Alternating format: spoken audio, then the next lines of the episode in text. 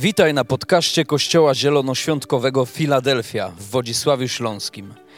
Mamy nadzieję, że to przesłanie zachęci Cię do bliższej relacji z Jezusem. Jeżeli jesteś ciekaw, kim jesteśmy, zapraszamy Cię do odwiedzenia naszej strony internetowej filadelfia.org.pl.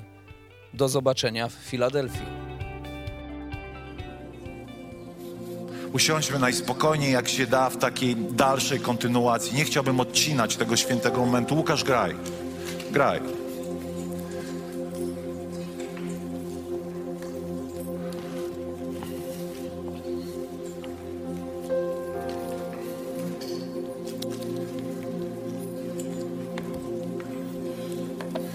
I niech to będzie dalej ten moment, chociaż będziemy słuchać słowa, niech to będzie dalej moment uwielbienia i moment bliskości Jego, Jego Ducha Świętego. Skupieni zupełnie na Nim. Tacy uważni, Bądźmy dalej w tym miejscu. Nie rozpraszajmy, niech nic nas nie, nie, nie, nie, nie, nie rozbija teraz, ale po prostu niech liczy się to, aby On mówił do nas, abyś przebywał z Nim. Zapomnij, że ktoś tu stoi, że ktoś mówi do Ciebie. Oczywiście słuchając, przyjmując, ale miej tak, taką kompletną koncentrację na Nim. Kompletne skupienie i takie nastawienie: przebudź mnie albo mnie zabierz. Myślę, że są takie momenty, do, w których Bóg chce doprowadzić nas do takiej desperackiej modlitwy: przebudź mnie, użyj mnie albo mnie zabierz.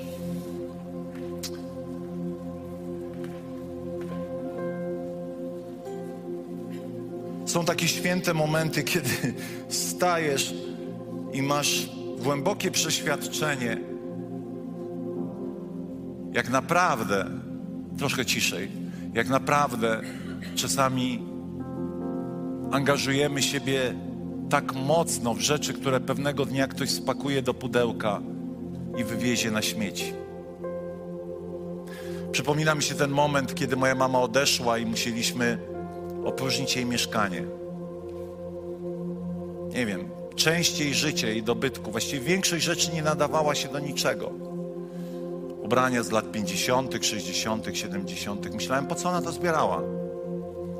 Ja taką manierę zbieractwa. Ale wiecie, jak to ktoś powiedział w jednym z filmów? Życie polega na gromadzeniu rzeczy, które ktoś pewnego dnia spakuje do pudełka i wyrzuci. Albo wyniesie na śmietnik. Masz tylko jedno życie. Nie zwal go. Ustanów właściwą perspektywę dla tego, co ważne, a co najważniejsze.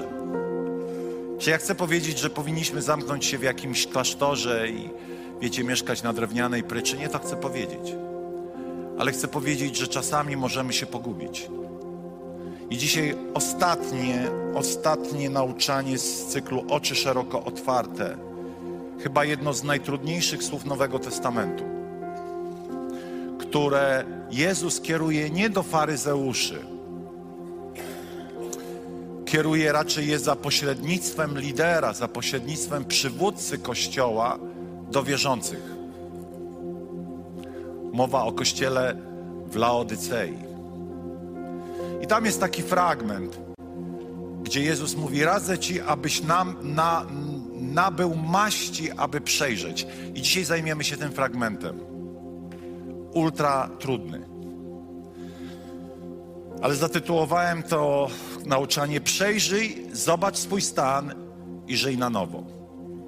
Ponieważ tak to jest z naszym Panem Bogiem, że nawet jeśli Jezus powie coś ultra cierpkiego, to na końcu przychodzi i mówi: Synu, ale najlepsze jest ciągle dla Ciebie. Wiecie, Biblia mówi, że jest wiara, nadzieja i miłość najważniejsze, i nadzieja to jest wiara w pozytywny, chwalebny koniec. I dzisiaj chciałbym powiedzieć o Laodycei, która jest symbolem stanu, mógłbym powiedzieć letności, ale to jest opatrzone słowo. Chciałbym raczej powiedzieć stanu nijakiego. Pozwolicie, że przeczytam to słowo. E...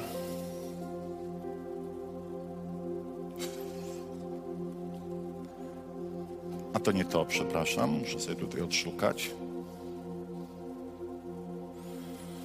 A, gdzie jesteś, gdzie jesteś, gdzie jesteś? Dobrze. Ciekawe jest to, że to jest jedyny kościół, tam są listy do siedmiu kościołów, chyba tak, siedmiu czy sześciu, po, po siedmiu. Wiecie, ja mam zawsze problem z tym ile, co, jak i, i czego. I to jest jedyne miejsce, w którym Jezus nie ma za co pochwalić Laodycei. Dlatego, że w pozostałych sześciu mówi tak. Najpierw mówi o rzeczach dobrych, a potem mówi, co należy zmienić. Ale to nie znaczy, że jak chcę powiedzieć, że o nas nikt Bóg dobrego nie może powiedzieć, nie to chcę powiedzieć. Raczej tylko chcę powiedzieć, że to jest najbardziej hardkorowy list do tych siedmiu kościołów. I powiem tak, od razu uprzedzam, nie będę tu się pieklił, nie będzie tu piorunów z oczu, raczej będziemy w podróży do, do, do, do wnętrza serca. I, idziemy? Idziemy? Nie będziemy tu krzyczeć, nie będziemy, wiecie, wrzeszczeć, ale pójdziemy w podróży do wnętrza, dlatego że istotą jest skutek, a nie spektakularność. Nie o to chodzi, żeby głosić płomienne kazania, w których mówca wyżywa się na słuchaczach. Wiem o Twoich czynach, nie jesteś ani zimny, ani gorący. Obyś był zimny, aby gorący. Przecinek.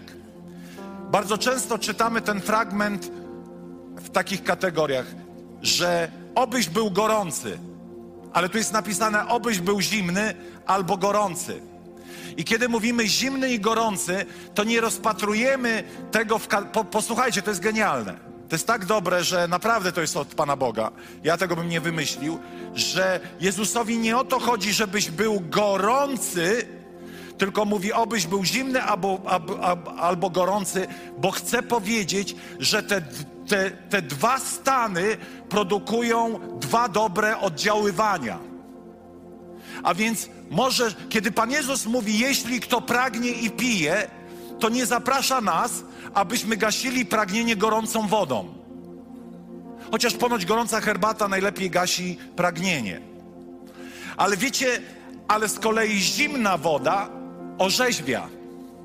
A więc ja wierzę, że tu jest powiedziane coś takiego: obyś był jakiś. Obyś był taki, aby Twoje życie oddziałowy, oddziałow, oddziaływało dobrze na ludzi, którzy Cię otaczają. Czyli kiedy będziesz gorący, to będziesz zapalał, będziesz rozpalał. Kiedy będziesz gorący, będziesz wyraźny, będziesz to, co chłodne, ocieplał.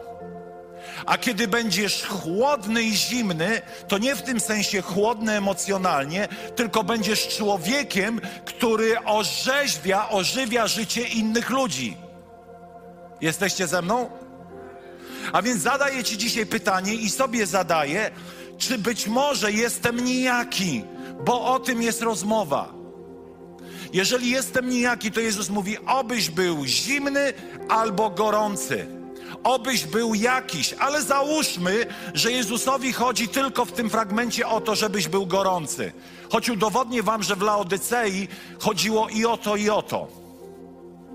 Jeżeli przyjmiemy, że Jezus mówi, obyś był, y, załóżmy teoretycznie, to jest trochę naginanie słowa, obyś był gorący, bo często mówimy, obyś był gorliwy,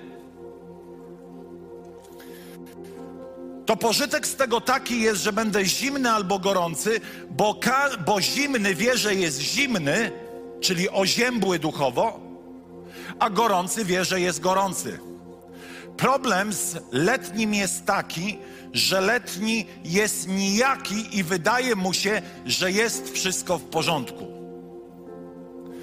Ciekawym jest to, co Jezus mówi, że idziemy dalej. Przerażające słowo. Tylko Pan Bóg może sprawić, żebyśmy to przyjęli w taki, wiecie, pełen Bożej miłości, e, w Bożej miłości. I obyś był zimny albo gorący, a ponieważ jesteś letni, ni gorący, ni zimny, wypluję cię z moich ust. I teraz powiem o co chodzi, że i to, i to, czyli i zimny, i gorący jest stanem Pana Boga. Czyli jest czymś, czego Jezus szuka w tobie.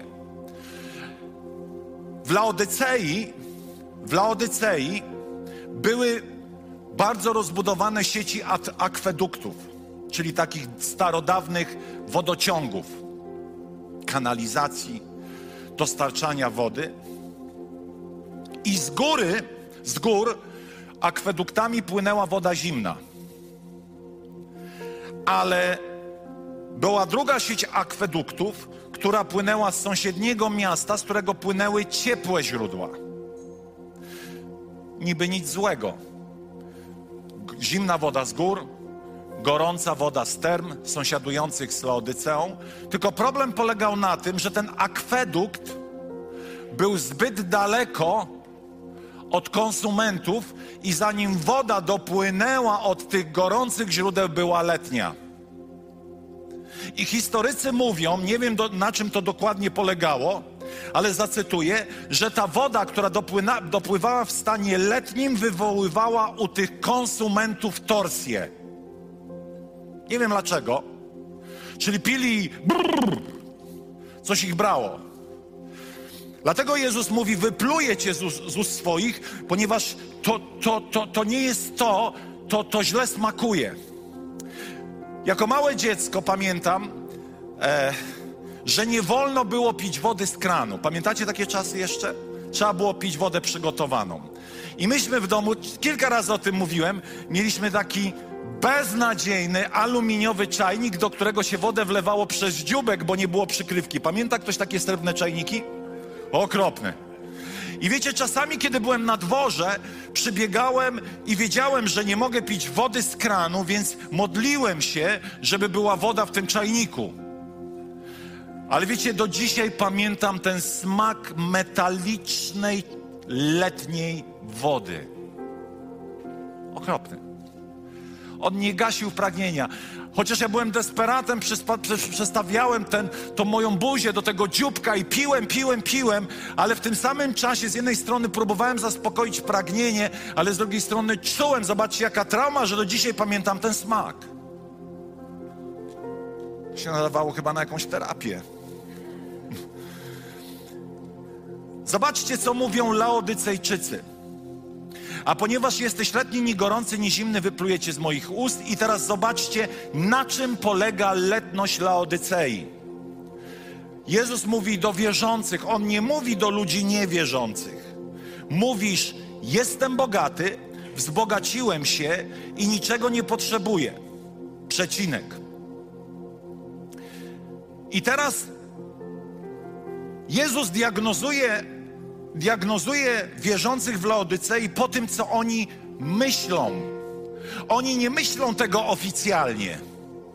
Dlatego, że znają nauczanie chrześcijańskie, nie wypadało takich rzeczy mówić, jestem bogaty, niczego nie potrzebuję, bo na pewno wielu z nich cytowało list Jakuba, e, bo już wtedy był i pewnie mówili, pójdę, jeśli Pan pozwoli, zrobię to, jeśli Pan pozwoli. Pamiętacie takie fragmenty?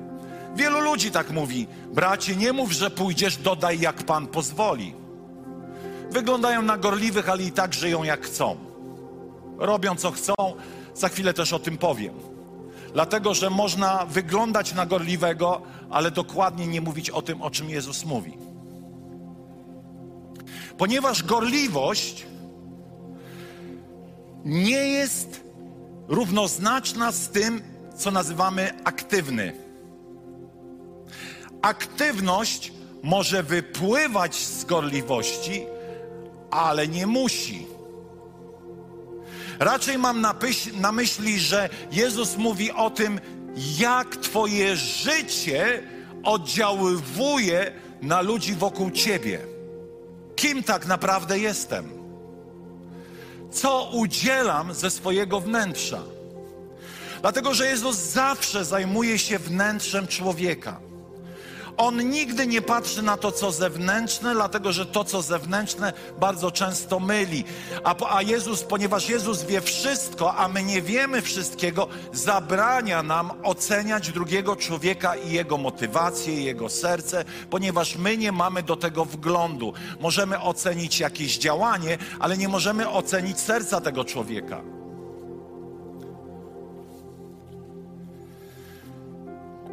I chciałbym Wam wrzucić kilka przejawów, które wynikają z wnętrza objawów stanu nijakiego. Apatia, czyli można powiedzieć duchowe lenistwo. Brak codziennego bycia z Bogiem blisko.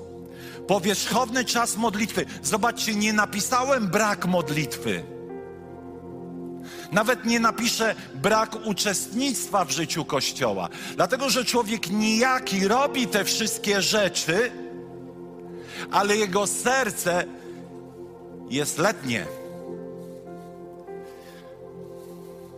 Powierzchowny czas modlitwy jako nudnego obowiązku, brak odczuwania bliskości Boga, brak chęci przebywania z innymi ludźmi bożymi, rozdrażnienie, złośliwa krytyka, brak łaski wobec innych. Wiecie, ta złośliwa krytyka bardzo często jest opakowana w taką fałszywą troskę. Krytyka bardzo często jest opakowana w taką chęć, jakoby w sumie to ja tak z dobrego serca. Brak łaski wobec innych, czyli łaska dla siebie i swoich upadków, ale brak łaski wobec innych.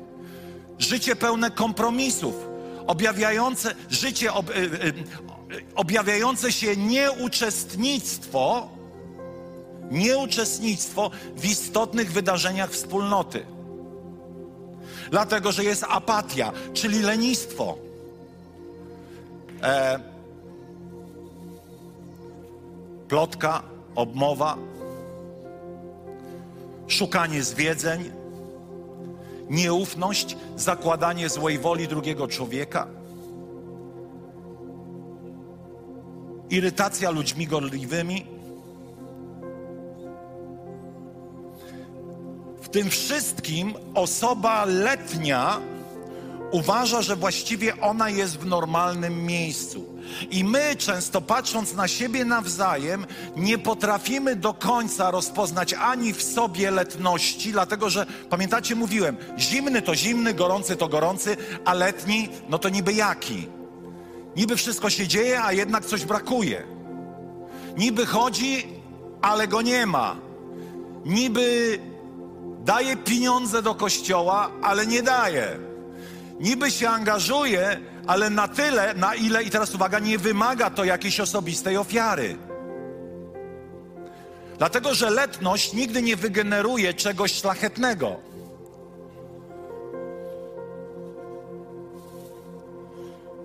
Człowiek letni niby jest, ale jakby wszystko dzieje się obok, obok nas, obok mnie, obok ciebie. Unikamy, aby dać najlepszą cząstkę siebie dla Pana. Raczej tą najlepszą cząstkę siebie chcemy dać w coś innego, gdzie nasze serce już dawno podążyło. Poszukujemy bezpieczeństwa w tym, co ziemskie i, i przemijające. Moja Angelika wczoraj zgubiła pierścionek. Powiem, złoty. Jej ulubiony najdroższy. Stało się to dosłownie w kilkadziesiąt sekund. Nikt nie gubi pierścionka 8 godzin. Zgadzać się z tym? Można go, na niego zbierać 8 lat, ale gubi się go w sekundę. I wiecie, kiedy ona powiedziała o tym zgubionym pierścionku, byłem taki z niej dumny, bo ona mówi, no trudno. Myślę, wow, ja też mówię, no trudno, ale w duchu wiedziałem, że ten pieścionek się znajdzie. Przeszukała samochód, nie ma. Przeszukała tam, nie ma. No mamy luz. Ale gdzieś głęboko wiedzieliśmy. I ona mówi, znalazłem go. Spadł mi w przedpokoju, kiedy ściągałam torbę. I mówi, wiesz, jaki człowiek jest głupi. Czasami poświęca się ileś lat na coś, co może utracić w ciągu jednej chwili. Czy to znaczy, że to było złe? Posiadanie złotego pierścionka? Nie, tylko właściwe miejsce w szeregu. Że kiedy, kiedy jesteś mądry, to rozumiesz, jak wszystko to, co posiadasz, nie zależy od ciebie i jest przemijające. Ale człowiek letni kompletnie tego nie rozumie. Człowiek letni myśli, że dostał to dla samego siebie tylko i wyłącznie. Człowiek letni myśli, że jest w stanie zabezpieczyć się przed wszystkim, ponieważ ma to, co ma. Bo jaki był problem? Problem był taki, zobaczcie, to jest pierwsza oznaka wewnętrzna tego, co może nas męczyć. To jest poczucie niezależności. Bogaty jestem i niczego nie potrzebuję. No cóż on mi może tam dać? A on to wie, jak to się robi miliony? Albo ktoś inny przegina w drugą stronę. Cóż mi ten bogacz może dać? Ja się wyzbyłam dóbr tego świata. Jestem biednym tu pielgrzymem. Każdy z Was jest bogatszy niż czasami najbogatszy zborownik w Rwandzie. Więc nie gadajcie głupot, że nic tu nie macie.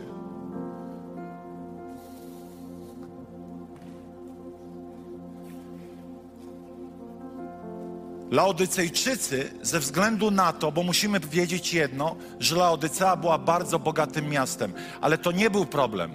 Problem był taki, że oni bardzo zwycięsko przeszli kryzys, który ich spotkał trzęsienie ziemi. Obok były kolosy, o ile dobrze pamiętam, nie chcę pomylić, które też miały trzęsienie ziemi i kolosy się nie odbudowały, a Laodycea odbudowała się sama bez pomocy Rzymu, który jej ob, o, obiecał pomoc.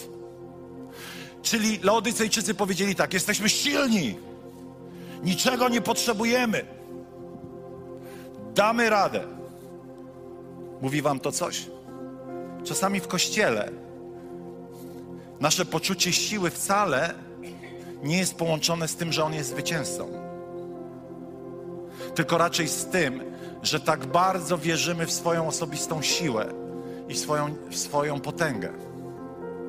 Za każdym razem, kiedy odnosisz jakiś sukces, posłuchaj tego, jesteś kuszony, aby poczuć się niezwyciężonym. Nie Twoja przegrana jest Twoim największym problemem.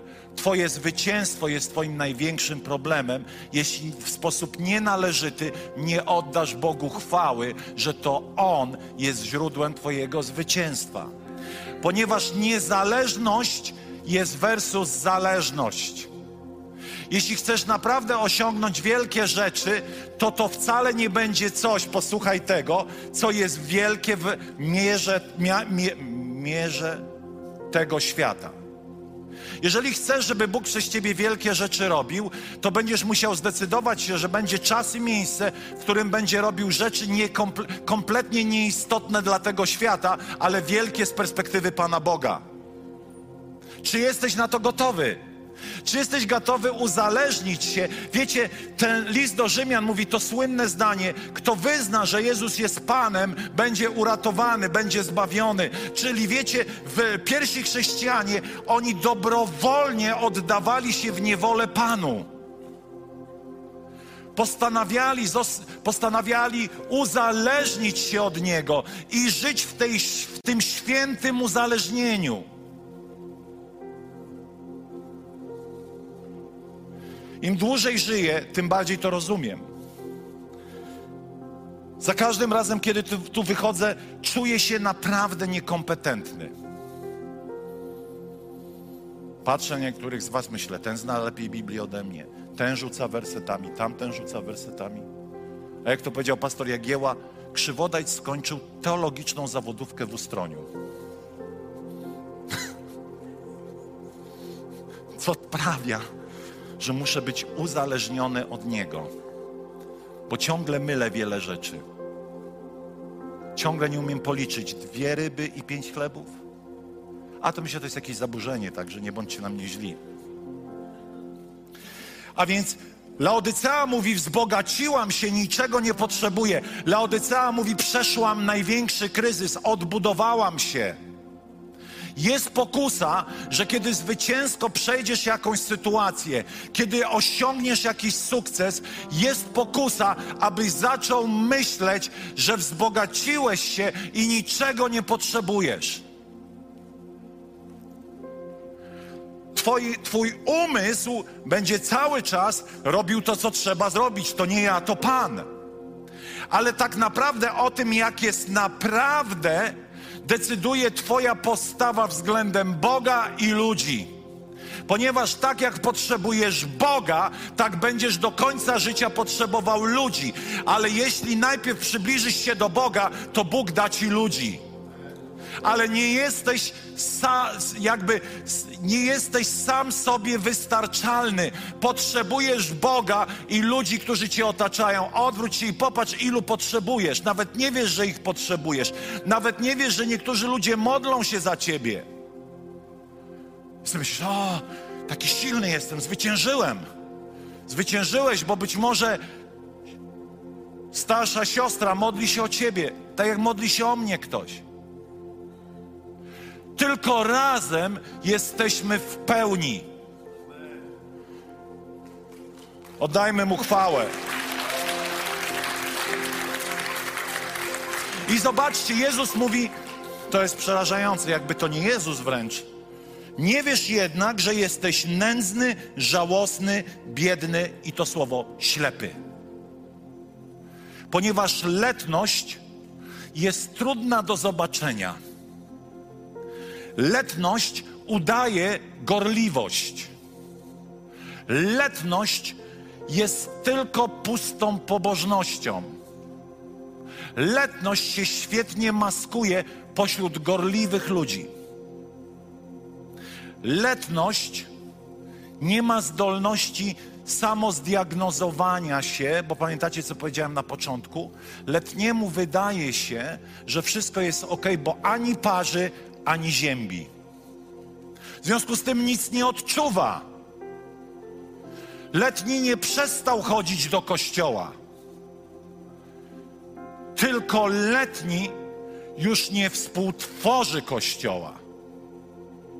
Letni nie przestał być, nie przestał łożyć do kościoła. Tylko letni już przestał to robić z sercem, a czasami robi to z lęku przed otoczeniem. Letni nie sprawia może aż tak bardzo przykrości ludziom, ale robi to w białych rękawiczkach. Zły jest po prostu zły. Zły przychodzi i mówi: Mam cię gdzieś. A letni mówi: Kochany, bracie, ty jesteś taki wspaniały. A za chwilę konstrukcja zdania taka, że tydzień płaczesz. On tak bardzo ci powiedział, jak jesteś ważny, ale tak bardzo zdewastował Twoje poczucie wartości. Ale niby powiedział o tym, jak jesteś istotny.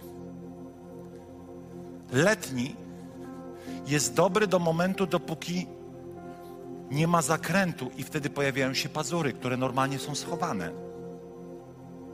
Letni potrafi chować pazurki, ale kiedy przychodzi kryzys, one odrastają w milisekundzie.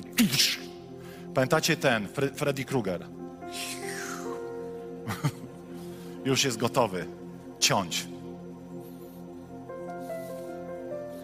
Jeszcze raz powiem, wracając do tego momentu. Wzbogaciłem się i niczego nie potrzebuję. Chcę Ci powiedzieć, że potrzebujesz Boga. Potrzebujesz żyć każdego dnia od momentu, kiedy się budzisz. Właśnie obudziłeś się dlatego, że Twój Bóg dał Ci tą łaskę. Ale też potrzebujesz żyć w społeczności ludzi wierzących, bo Bóg to, to tak zaplanował, ponieważ nie masz wszystkiego. Ale też, żeby nie być surowym w tym stwierdzeniu, my nie mamy wszystkiego, kiedy Ciebie nie ma. Dlatego potrzebujemy Ciebie. Potrzebujemy, żebyś Ty rozumiał, że Ty potrzebujesz nas, a my potrzebujemy Ciebie. Potrzebujesz zrozumieć, że to, co budujesz, może zostać w jednym, jednym dniu zabrane ci przez Boga, tak jak może być błogosławieństwem dla ciebie, dla dzie twoich dzieci i dzieci twoich dzieci, bo Biblia mówi, że kiedy gromadzimy w, w zgodzie z Bożym sercem, uzależnieni od Boga, to nasze błogosławieństwo można zostawić potomstwu, które będzie błogosławione, jak to się mówi, majątek dziedziczy się po rodzicach, mówi Słowo Boże. Takim razie, jak dużo tego, co ziemskie jest za dużo, jak powiedział mój ulubiony mówca, pastor Bill Johnson, za dużo pieniędzy to wtedy, kiedy przestajesz ufać Bogu, a zaczynasz ufać temu, co posiadasz. I dla kogoś to może być 100 zł, które sprawiło, że już nie poszedł do kościoła. Panie, zrób cud. Pan zrobił cud, znalazłeś stówę kieszeni. Ja ostatnio znalazłem 50 zł, mówi, nie miało prawa i tu być. Ja sobie myślę, Jezu, wybacz. Macie tak, jak znajdziecie pieniądz w kieszeni, jaka radość? I sobie myślisz, wsadziłem, czy Pan to tam dał? Bo nie chcesz, nie chcesz myśleć o sobie, że jesteś taki popyrtany i pieniądze gubisz po kieszeniach. Ja raczej przyznałem, że raczej jestem popyrtany i zostawiłem tam kasę. Ale czasami dla kogoś tak mało sprawia, że już zapomniał o Bogu. A więc kiedy zaczynasz zapominać o Bogu, to to już jest za dużo. Ale jeśli będziesz chronił swój ogień, to Bóg będzie Cię błogosławił.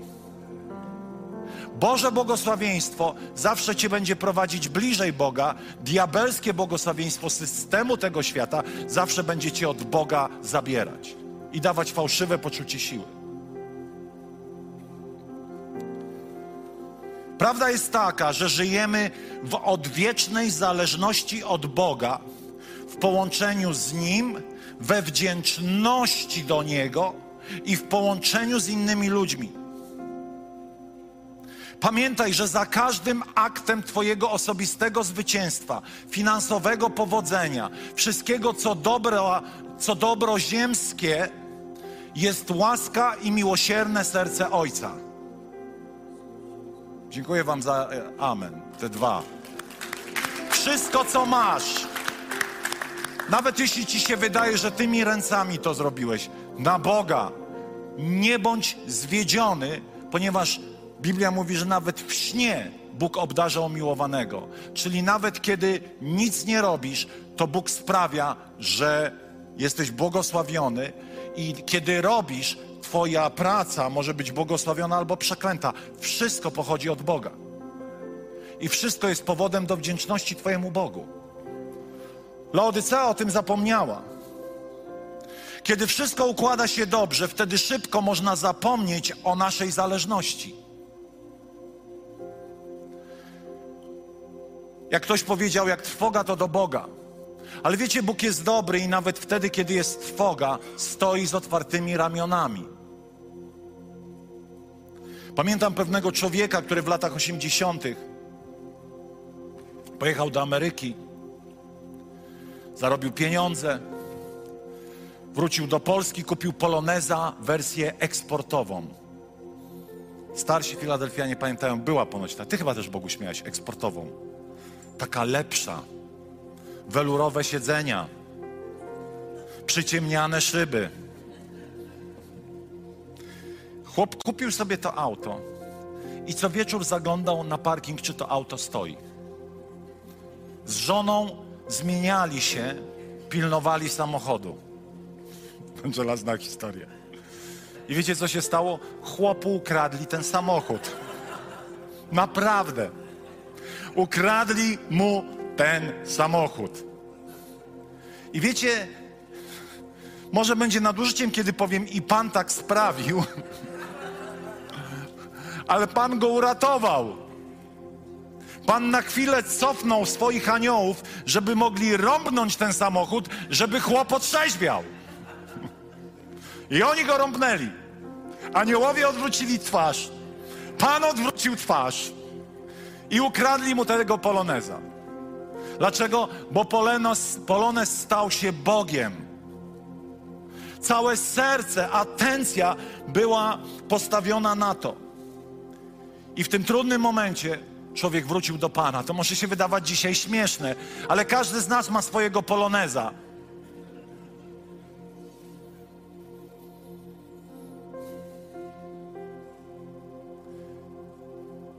Trudno to zobaczyć. Wiecie, możemy nawet pogmatwać się w grzech i być używanym przez Boga. I wtedy ślepniesz i myślisz: Wow, Bóg mnie używa. Żyję beznadziejnie, żyję jak, wiecie, nienawrócony człowiek. Robię to, robię tamto. Bóg mnie używa. Dlaczego Cię Bóg używa? Wiesz dlaczego? Bo Bóg jest wierny swojemu słowu. I za każdym razem apostoł Paweł powiedział: Cieszę się, kiedy Ewangelia jest zwiastowana obłudnie i nieobłudnie. Bo Ewangelia zawsze ma moc, ona w sobie niesie moc. Boże Słowo w sobie niesie moc. Boże Słowo dotyka ludzi ze względu i Bóg używa nawet najbardziej upadłej istoty w kościele ze względu na Was. Nie kojarzcie teraz mnie, ale ze względu na tych, którzy słuchają, bo Jego łaska jest większa niż to wszystko. Ale człowiek taki może myśleć: Wow, Bóg mnie używa. Diabeł chce, żebyś właśnie tak myślał. Żebyś jeszcze bardziej kopał się, żebyś jeszcze bardziej letniał i kiedy nawet w tej letności czasami coś powiesz i wiecie, czasami się ktoś nawet nawróci. Wtedy sobie myślisz, wow, jestem we właściwym miejscu, wszystko ze mną jest ok. I kiedy jesteś letni, widzisz owoce i myślisz, Bóg mnie używa, czyli jestem w porządku. Nie, Bóg ze względu na miłosierdzie do ludzi używa nawet najsłabszego zawodnika na tej sali, ze względu na wierność swojemu słowu, ale problem polega na tym, że my wtedy coraz bardziej ślepniemy, bo jedynym składnikiem i oceną miejsca, w którym jestem, jest to, że coś dobrego się wydarzyło.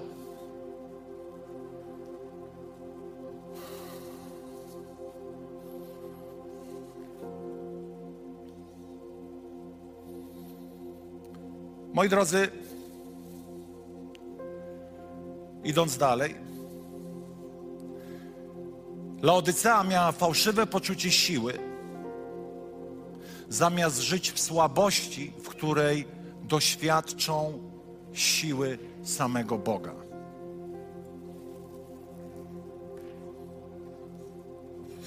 Możesz przez życie jechać na rowerze.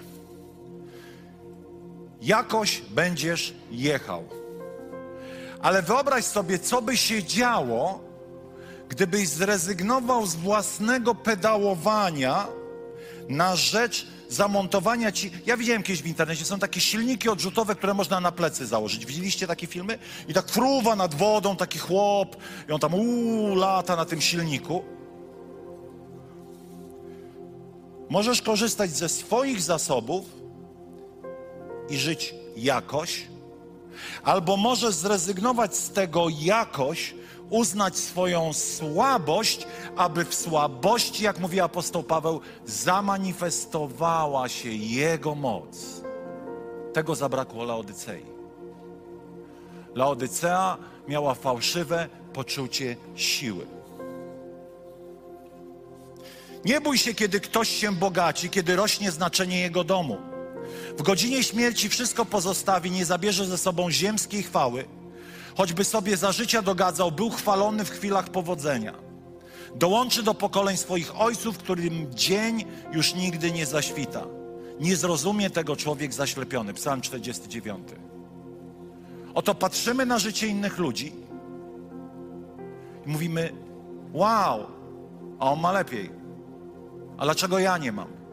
A dlaczego on tak ma, a ja nie mam? To ja też też tak chcę. I ten, który ma, Mówi: Zobacz, chodzę do kościoła raz na trzy tygodnie. Dziesięcina, jaka dziesięcina? Posłuchaj sobie w internecie, tam tyle jest przeciwko dziesięcinie. Bóg mnie błogosławi.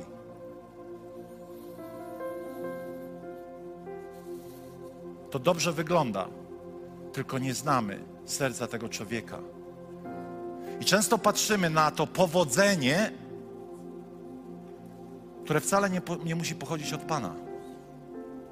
I człowiek taki jest tak zaślepiony tym jedynie efektem zewnętrznym, że nic ze sobą nie robi i myśli, ja nie muszę chodzić co, co tydzień do kościoła, tylko jelenie chodzą co tydzień do kościoła. Ja wpadnę raz na miesiąc, Pan mnie błogosławi. Nie idź tą drogą, bratku. Nie idź tą drogą. Albo zobacz, ten chodził co tydzień i chory jest. Może jest chory, ale w tej chorobie jest blisko jego tato. Co ci pozdrowił, kiedy jesteś daleko od taty? Wracamy do gorącej wody, która zanim dopłynęła do Laodycei była chłodna. Wiecie dlaczego? Bo daleko było źródło. Proces letnienia jest procesem powolnym. On nie zaczyna się w sobotę i w niedzielę zletniałeś. On zaczyna się od małych decyzji albo pojedynczych decyzji, które zaczynają stawać się już nie wyjątkiem, ale regułą.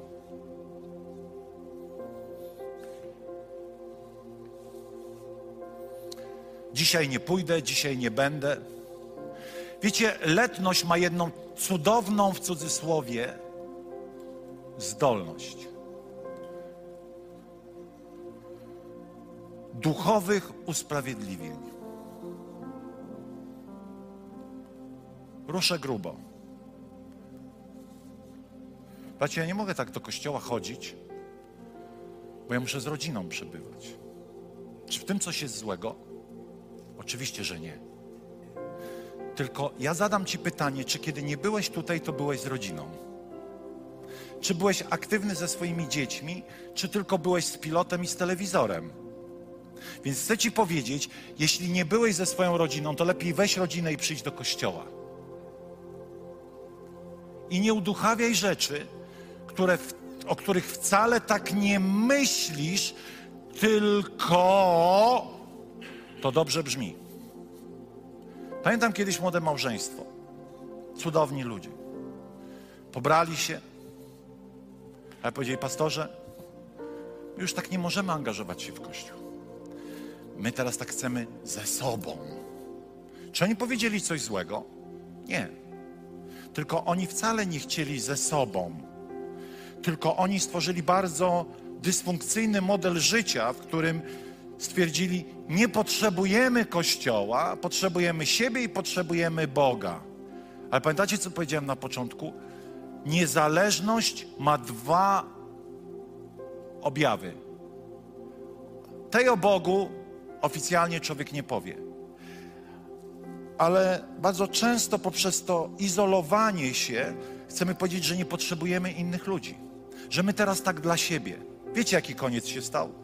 Że nie ma tych cudownych ludzi pośród nas. A przecież mieli tak budować swoją cudowną rodzinę. Czy to znaczy, że możemy przegiąć z aktywnością? Bo tu teraz dochodzimy do finału. To jest ten great final speech.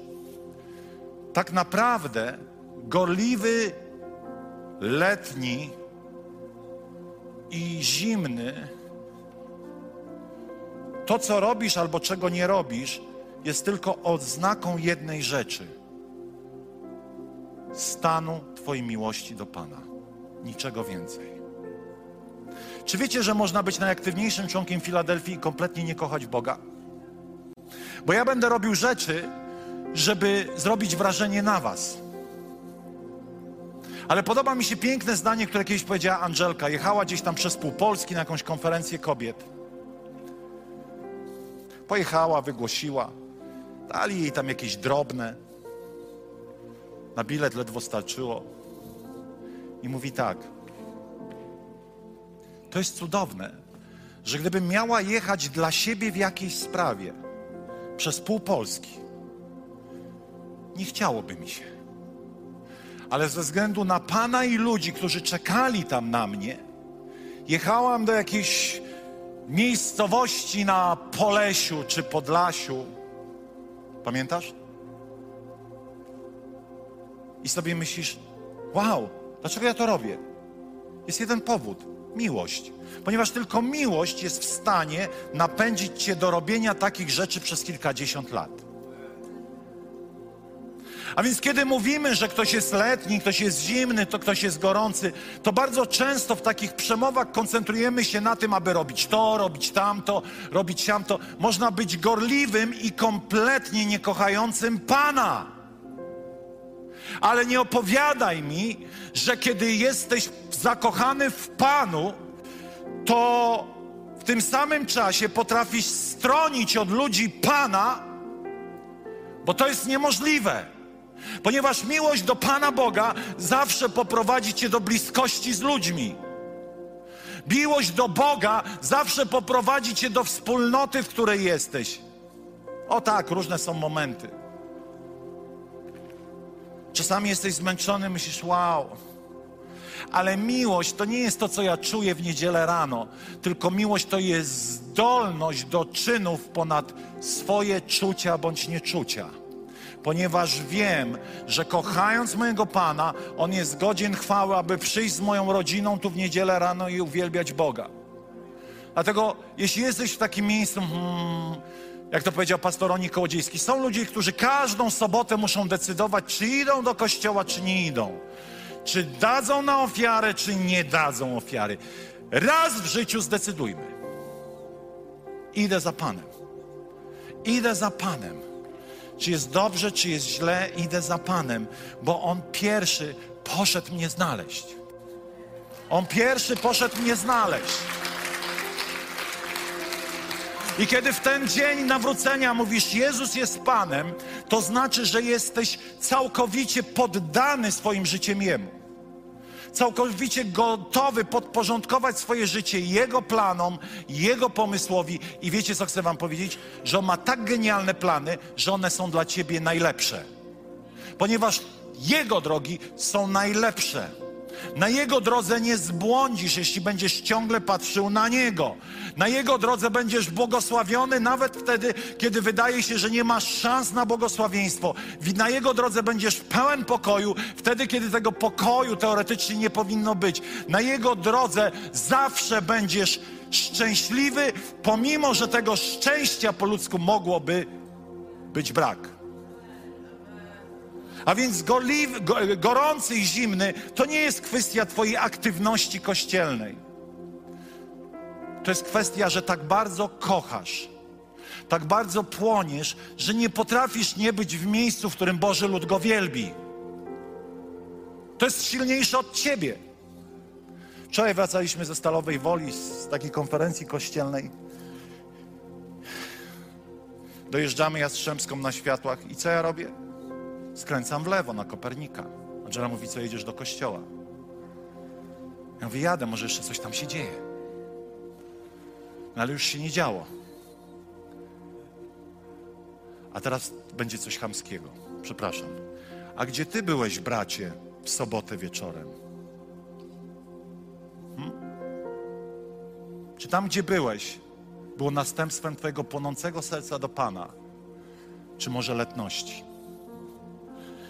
Ponieważ płonące serce zawsze stara się wybrać rzecz, która podoba się Panu.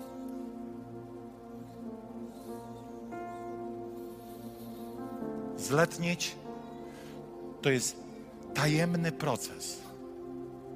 On nie zaczyna się, że wiemy, że letniejemy. On zaczyna się od małych spraw. Wiecie, ja tak bardzo boję się żyć bez Boga, że ja za każdym razem, kiedy miałbym podjąć decyzję kontrowersyjną dla siebie pod względem gorliwy, niegorliwy, płonący, zimny, rozkminiam ją na wiele sposobów, aby nie zletnieć i nie umrzeć duchowo. Ja się tego boję. Chciałem powiedzieć jak diabeł święconej wody, ale to, to tak nie działa. Diabeł się wody święconej nie boi.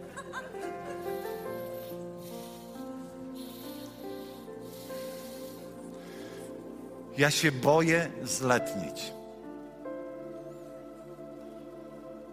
Raz w życiu mieszkaliśmy jeszcze wtedy na 71, wpadliśmy na genialny pomysł i mówimy tak. Ja nie będę taki religijny. A co mi będą kazali co niedzielę chodzić do kościoła? Właśnie dzisiaj nie pójdziemy. Pamiętam do dzisiaj to uczucie niekomfortu, jakie nam wtedy towarzyszyło.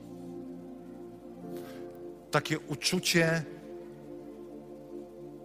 pierwszego stopnia w stronę letności.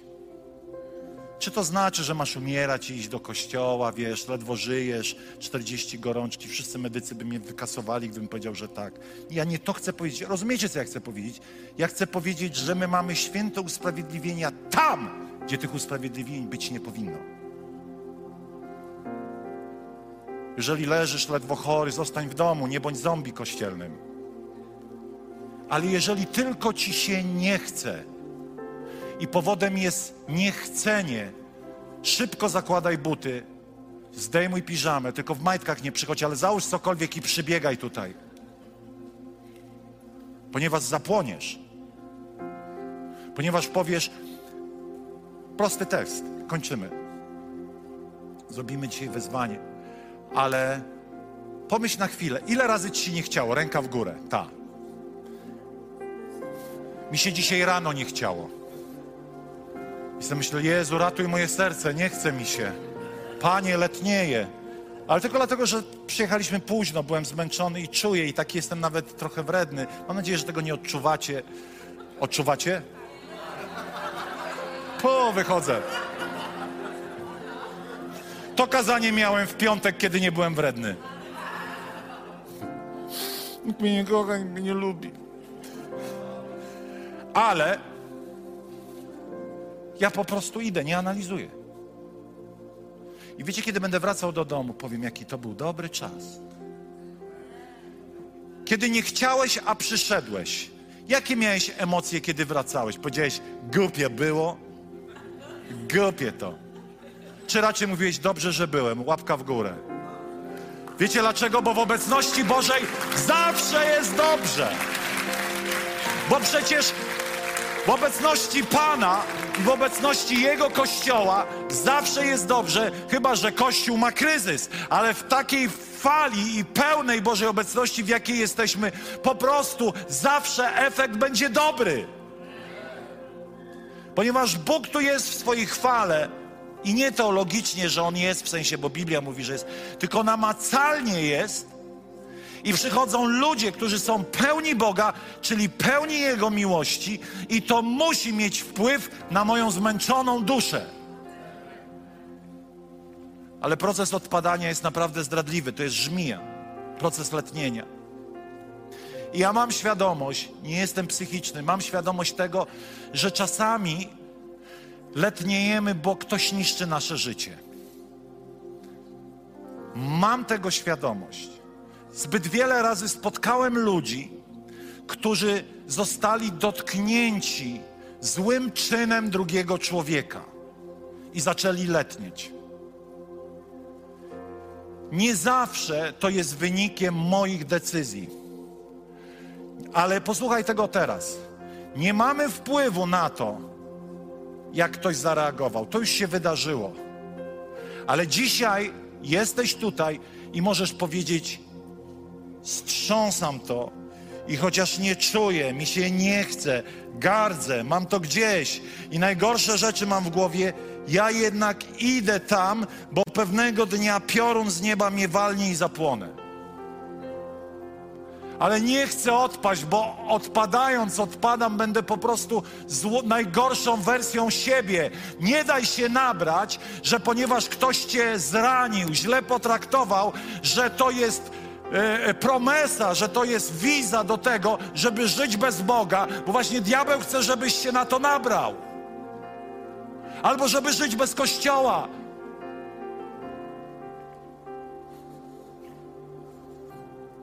Powstajmy.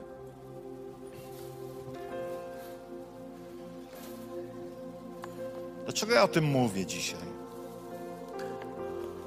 Dlatego, bo Bogu na nas zależy.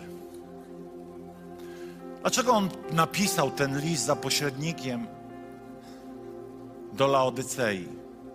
Przecież mógł powiedzieć gardzę, delayed. Ale przecież On mówił do swoich dzieci. Kiedy moje dziecko ma gorszy sezon w życiu duchowo, przecież ja go nie kasuję, ja go nie banuję, tylko ja z nim rozmawiam, ja mu towarzyszę, ja z nim jestem. I, co, i, i, i najlepsze jest to, że zobaczcie, jak Pan kończy, i za chwilę będziemy się modlić.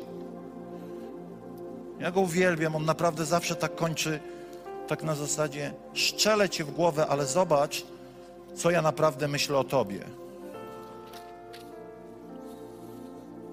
I on mówi tak. Kup też u mnie maści i posmaruj na nią swoje oczy. W Laodycei, Laodycea była znana z wytwarzania maści medycznych. Pamiętajcie, że nie mówimy o czasach, w których maść medyczną możesz kupić w aptece. Tylko były szczególne miejsca i ludzie, którzy posiadali zdolność produkcji takich leków. To było wow. A jednak Pan mówi: U mnie nabądź tych maści, abyś przejrzał.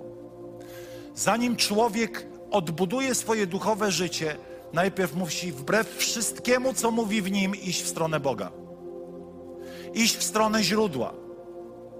Pokonać wszystkie wewnętrzne opory, bariery, poczucie wstydu, poczucie pogardy wobec samego siebie, poczucie rozczarowania samym sobą, kościołem i innymi ludźmi. I zobaczcie, posmaruj nią swoje oczy, aby przejrzeć. I teraz ja tych, których kocham, poprawiam i wychowuję. Obudź więc w sobie zapał. Wow. Obudź w sobie zapał. W dniu nawrócenia Bóg cię zapalił, ale potem o ten ogień musisz dbać ty. Skąd to wiemy? Jest napisane: napełniajcie się duchem, rozpalajcie na nowo dary łaski. Czyli w pewnym sensie, mówiąc tak kolokwialnie, nakręć się. Nakręć się, a zaczniesz się kręcić. Nakręć się, zrób coś w stronę tego, abyś na nowo płonął, abyś na nowo się kręcił. Wyjdź spoza tego miejsca, w którym obumierasz, w którym jesteś przeciętniakiem w Filadelfii, ze swoją pobożnością, ze swoją miłością do Boga. I co tam jest dalej? Obudź więc sobie zapał, opamiętaj się, czyli zmień sposób myślenia. Ale to jest dobre, wow. Bóg tu jest. On tu jest. Oto stoję u drzwi, pukam. Te wszystkie takie, wiecie, e, e, alegorie, porównania, epitety. Klamka jest z tamtej strony. Jest taki obraz, w którym Jezus stoi przy drzwiach i faktycznie nie ma klamki. Ale wiecie, ktoś kiedyś powiedział jeszcze inny obraz, że Jezus przechadza się ulicą miasta. Przechadza się, chodzi i czeka, aż otworzymy mu drzwi. On czeka, aż otworzysz mu drzwi. On czeka, aż go zaprosisz. I teraz zobaczcie, jaki jest finał. Jeśli ktoś usłyszy mój głos, pukam, jeśli ktoś usłyszy mój głos, otworzy drzwi, wstąpię do niego i będę z nim ucztował, a on ze mną. No co to takiego niby zjeść bułkę z Jezusem albo z przechodniem? Ale czy wiesz, że Żydzi nie jadali z poganami? Żydzi jadali tylko sami ze sobą. Ponieważ według tradycji, według żydowskich wierzeń, posiłek był tak szczególny, że jadanie z kimś, kto nie był Żydem, byłoby zbyt bliskim zaproszeniem tej osoby do relacji. A Jezus mówi: Ja jadam z każdym, który chce ze mną jeść. Mnie to nie obrzydza. Dla mnie nie ma barier, chyba że ty sam tą barierę stworzysz. I teraz dalej. Zjedli i ostatni element. A jak już pojedliśmy, to zasiądziemy razem na tronie. Nie kiedy umrzesz, ale możesz wrócić na tron i panować wraz z Jezusem nad tym swoim życiem, które się zakręciło jak słoik, nad tymi wszystkimi okolicznościami, nie na Twoim tronie, tylko razem z Nim, obok Niego zasiądziesz, ale to On jest Panem, który panuje na Ciebie i przez Ciebie. Jakie tu wezwanie dzisiaj zrobić? Chyba tylko takie, że jeżeli Bóg do ciebie mówi, to przyjdź do przodu. Jeżeli nie wnosisz orzeźwienia do życia innych, nie orzeźwiasz w imieniu Jezusa, jeśli nie zapalasz w imieniu Jezusa i jesteś nijaki.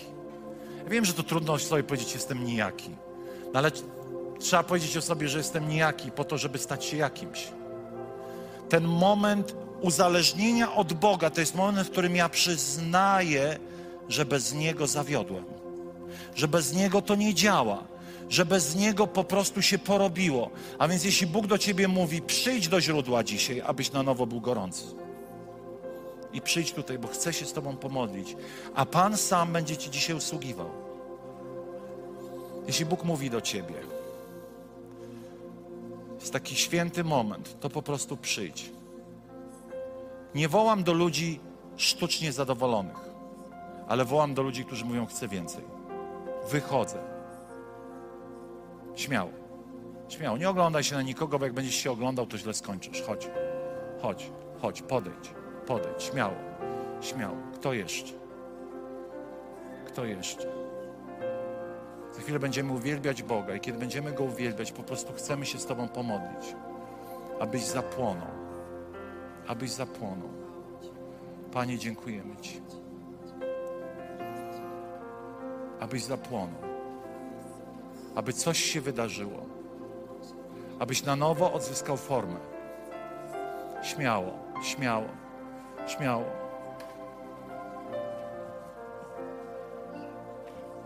Jeśli Bóg do ciebie mówi, to nie bądź obojętny. Policzę do trzech i potem już nie będę wzywał. Będziemy Go uwielbiać. A jeśli nie nawróciłeś się do Boga, to to też jest moment, w którym Bóg Cię wzywa. W którym Bóg Cię wzywa, abyś poświęcił Mu swoje życie. Dziękujemy Ci, Panie. W jakim miejscu jesteś? My będziemy uwielbiać Boga, a Ty po prostu podejdź. Dziękujemy Ci. Raz, dwa, trzy. Dziękujemy Ci, Panie. Dziękujemy.